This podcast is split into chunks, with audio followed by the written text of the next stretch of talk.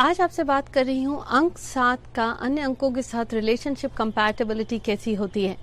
Hi everyone this is Jaya Karamchandani and welcome to invincible passion talk show आज के episode में है कि अंक सात की दृष्टि से अंक सात, वो जिनका जन्म हुआ हो किसी भी महीने की सात, सोलह या पच्चीस तारीख को तो उनकी अन्य अंकों के साथ रिलेशनशिप की कंपैटिबिलिटी कैसे होती है?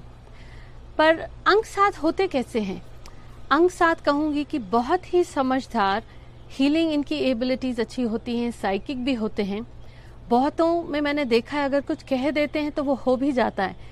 इनके अंतर्मन की शक्ति बहुत स्ट्रांग है इनकी और बहुत समझदार तो हैं, पर एक चीज़ है कि थोड़े से ये entire social in the sense party वगैरह करना इन्हें ज़्यादा पसंद नहीं है।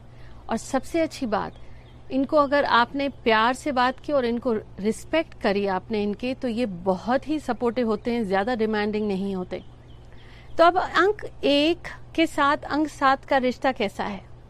अब अंक एक आप जानते हैं कि काफ़ी एम्बिशियस होता है, उसको जीवन में बहुत कुछ करना है डोमिनेटिंग है। चाहते हैं कि दूसरे उनके अनुसार चले।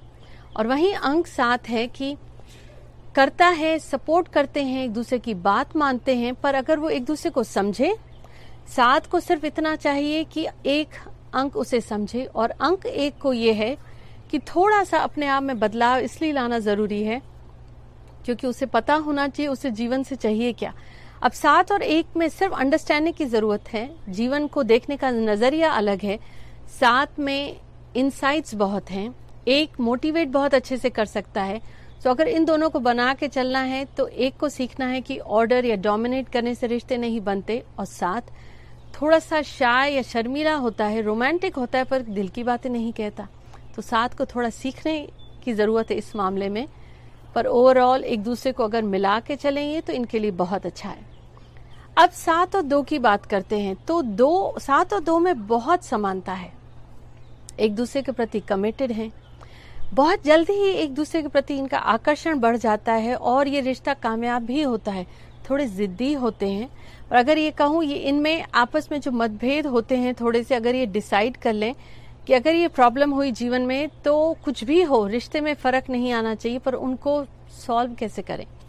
सिर्फ़ यही थोड़ी सी है हिकअप यहाँ पे कहूँगी कि बहुत जल्दी दूसरे से जुड़ते हैं, लंबे समय तक। अच्छा प्यारा सा है ये इनका रिश्ता, पर इनको ये क्लियर करना पड़ेगा कि एक दूसरे के साथ जब मतभेद हो तो उनको इश्यूज़ कैसे सॉल्व करें? अब सात और तीन बहुत अच्छा है ये। सात को तीन से बड़ी आसानी से प्यार हो जाता है और बहुत जल्दी रिश्ते में ये आगे भी बढ़ जाते हैं। लेकिन तीन का सोशल नेचर है, बाहर घूमना फिरना पसंद है और सात थोड़ा एकांत प्रिय वह है। और यही जब वो देखता है कि तीन हर एक से मिलता घुलता है, थोड़ी सी इनसिक्योरिटी और जेलसी हो सकती है, क्योंकि तीन का थोड़ा नेचर है भी फ्लर्ट करने का। पर अगर तीन ये रियलाइज़ करे कि सात के लिए प्यार और इज़्ज़त बहुत मायने रखती है और ईमानदारी ये बात का ध्यान रखे थोड़ा समय बिताए और साथ को ये एहसास हो जाए कि तीन का स्वभाव ऐसा है, सबसे घुलना मिलना तो उनका सपोर्ट करे तो ये रिश्ता बहुत अच्छा रहता है। अब सात और चार। ये बहुत जल्दी बहुत सीरियस रिलेशनशिप हो जाता है, रोमांटिक रिलेशनशिप भी है। चार को सात से बहुत जल्दी प्यार भी हो जाता है, पर सोचिए, चार रूढ़ीवादी है, फ्लेक्सिबल नहीं है इतना, और सात कहता नहीं है। चार थोड़ा ढीठ भी हो सकता है, जिद्दी भी हो सकता है सात इंट्यूटिव भी है। इन दोनों को रिश्ते में अगर ये कर लें कि सात को कहना पड़ेगा क्या, कैसे करना है, नहीं करना है, और चार को थोड़ा सा अपने आप को मोल्ड कर लें, समझ लें कि मिला के ही चलना जीवन है। इनके ये छोटे मोटे जो टकराव होते हैं कभी सीरियस नहीं होते, क्योंकि एक दूसरे से इनका दिल का रिश्ता काफ़ी गहरा होता है।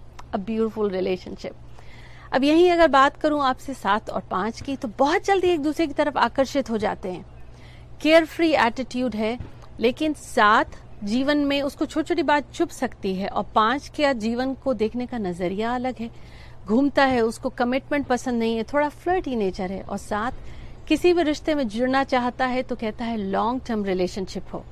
अब अगर इनको बैठ के आपस में ये बात कर लें कि उनके रिश्ते शॉर्ट टर्म है या लॉन्ग टर्म है और रिश्ते के गोल्स क्या हैं? थोड़ी सी स्पेस पाँच को अगर दे दें तो पाँच भी अपनी बहुत सपोर्ट करता है रिलेशनशिप में। सात और पाँच के लिए सिर्फ़ टिप यही है कि डिसाइड कर लें किन बातों पे झगड़ा करना है और किन बातों को इग्नोर करना है। ओवरऑल गोल्स क्लियर करें आप। यही सात और छह की अगर बात कहूँ तो थोड़ी सी मुश्किल है, क्योंकि बहुत अलग पर्सनालिटी है छह, वो जो भीड़ से अलग दिखता है। सजने संवरने का है परफेक्शन ज़रूरी है और साथ, को इस चीज़ से मतलब नहीं है कि बाहरी व्यक्तित्व कैसा है, उसको दिल से मतलब है। दिल से अगर प्यार है, उस व्यक्ति ने इजहार कर दिया, उसके साथ वो जुड़ सा जाता है। पर है शायद, साथ भी जल्दी से दिल की बात कहता नहीं। सात और छह के रिश्ते में अगर शुरुआती वक्त में जो परेशानी आई, उससे अगर वो बैलेंस करके निकाल लें तो ये रिश्ता उनके लिए बहुत अच्छा होता है। It's a long term relationship, फिर वो एक दूसरे को समझते हैं, सपोर्ट करते हैं। तो इनके रिश्ते को चलाने के लिए की वर्ड ये है कम्युनिकेट सात को थोड़ा ध्यान दे दें और सात छः को थोड़ा खुल के अपनी बात कह लें, क्योंकि छः को वही बातें बहुत भाएँगी। अब सात और सात बहुत जल्दी एक दूसरे से जुड़ जाते हैं। बहुत समानता है it's a secure loving relationship एक दूसरे पर भरोसा कर सकते हैं। ये नहीं है कि आज हाँ कल ना। जो एक दूसरे की भावनाओं को समझते हैं उनको पता है कि एक दूसरे को सपोर्ट कैसे करें। मुश्किल बत इतनी है कि दोनों वास्तविकता से थोड़े परे होते हैं। जब जीवन में मुश्किलें आती हैं, दोनों को समझ में नहीं आता, उनको हैंडल कैसे करें? ये अगर ये दोनों सीख लें, जिम्मेदारियाँ थोड़ी लेना सीख लें तो इट्स अ ब्यूटिफुल रिलेशनशिप अब सात और आठ। एक दूसरे को जब ये समझ लेते हैं, तब इनके साथ प्यार होता है। ये नहीं कि दो पल अचानक से प्यार हुआ और वो जुड़ते चले गए। क्योंकि इन दोनों के जीवन में डिमांड्स अलग हैं तो धीरे धीरे वक्त के साथ ये रिश्ता बढ़ता है। आर्ट सीख जाता है कि डोमिनेट करने से या ऑर्डर देने से या जिद करने से रिश्ता नहीं चलेगा। साथ सीख जाता है कि आर्ट ऐसा ही है।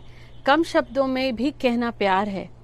और एक दूसरे को अगर वो समझने लगते हैं तो एक दूसरे के डिफरेंसेस खत्म हो जाते हैं। लेकिन अगर वो शुरुआती दौर में एक दूसरे को समझने की चेष्टा करें तो अब सात और नौ। दोनों अलग अलग रास्ते पे जाने को तैयार होते हैं। सात को गुस्सा ज़्यादा आता है।